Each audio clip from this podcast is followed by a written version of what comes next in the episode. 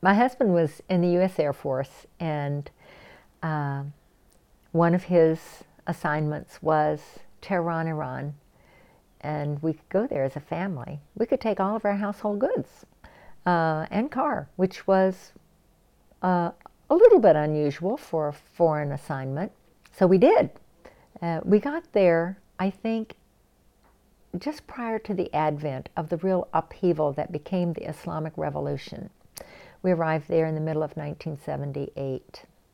To me, it was such we had lived in other countries. We had visited other countries. We had a lot of experiences under our belts at that point. But this to me seemed different. And I, for the first time in my life, began to keep a journal. That journal became a page one, a, a, a cover story actually for a, a, a magazine.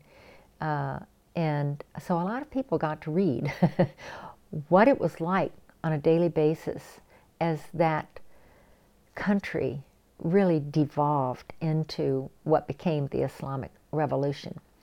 Uh, my greatest memory of all that was the lack of information, good, solid information. When we arrived, there were English language newspapers, there was an English language um, television station, um, and we thought we were keeping up on the news. Uh, but as things began to deteriorate, uh, there was rioting, uh, there were killings, um, uh, fires. Uh, the Shah, I think, I know, felt like he was losing grip, and so he tightened his grip. And uh, English language newspapers were shut down. The English language television station began to play nothing but classical music uh, and the image was a photograph of the Shah resplendent in his military uniform. Um, and uh, uh, the only real information we got, ironically, was very late at night, usually at midnight. We could tune in on our little radio, um, Radio Moscow, that had an English language broadcast. That was it.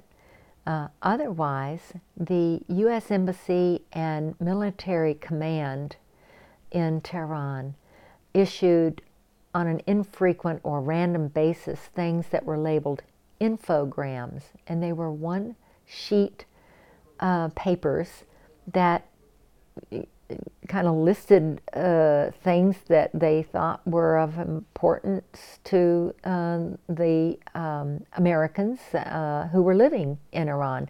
Uh, the, the curfew hours, um, the rationing of gasoline and bottled gas, uh, when uh, gas stations would be open.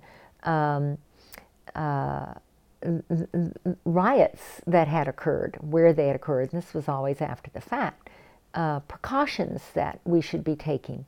Um, and we were just starved to know what was really going on. And it had a profound impact on us um, we as a family certainly drew closer together. We're all we had, our little nuclear family. We had some neighbors who were also Americans, either working for defense contractors or um, corporations such as Bell Helicopter, uh, and who were also in the, the U.S. military. Um, but we, we were all kind of cut off. We felt it was unsafe to go outside. Uh, one of the security precautions we took was if anyone knocked on our apartment door, one of our children, older children, would answer it because we knew that no Iranian, no matter what their intentions, would harm a child, not deliberately.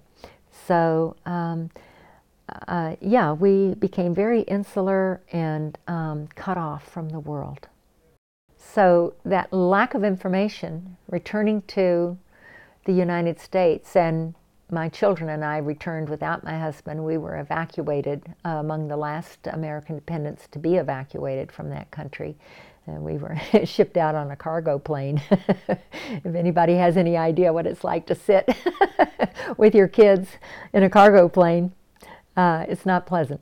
Um, but returning to the to this country and realizing if we had had better information, we would not have been caught up in the terrible throes that uh, occurred. And I say we, I mean my children and I, because my husband was assigned there. That was his duty to be there. Uh, and um, uh, but when we left, we left everything. We had five suitcases, three kids, me, and five suitcases, and everything else, all of our furniture, uh, which okay, furniture can replace. Our furniture was custom made teak furniture we had made in, in, in an assignment in Taiwan, and yes, it was just material things, and it turned out, of course, to be uh, immaterial when it came to the real what's really important in life. Uh, but our car, our appliances, everything, and then of course we left my husband. Um, my kid's father there, not knowing when he would leave. He was told he was going to have to complete his two year assignment, which was uh, uh, well over a year, probably about 18 months to go. And um, so we, we were plunged into a black hole. We didn't know where to go. We didn't have any money. We didn't have a home. We didn't have anything. Um, we were very fortunate uh, in that we connected up with some friends in Michigan where we had lived before we went to Iran. And uh, we, we actually house sat for a couple who uh, went to Florida for the winter. Um, so, uh, but I, I was just completely um, committed to the idea of people really do have a right to know, and that sent me back to college to complete my degree. I graduated with a degree in communications and journalism. I had a newspaper career, which led to my um, uh, tenure with the uh, LA Superior Court, and then after that, as an international uh, court media relations uh, person, consultant who uh, got to go to many countries all over the world. Um, uh, and it, it led to an exciting life.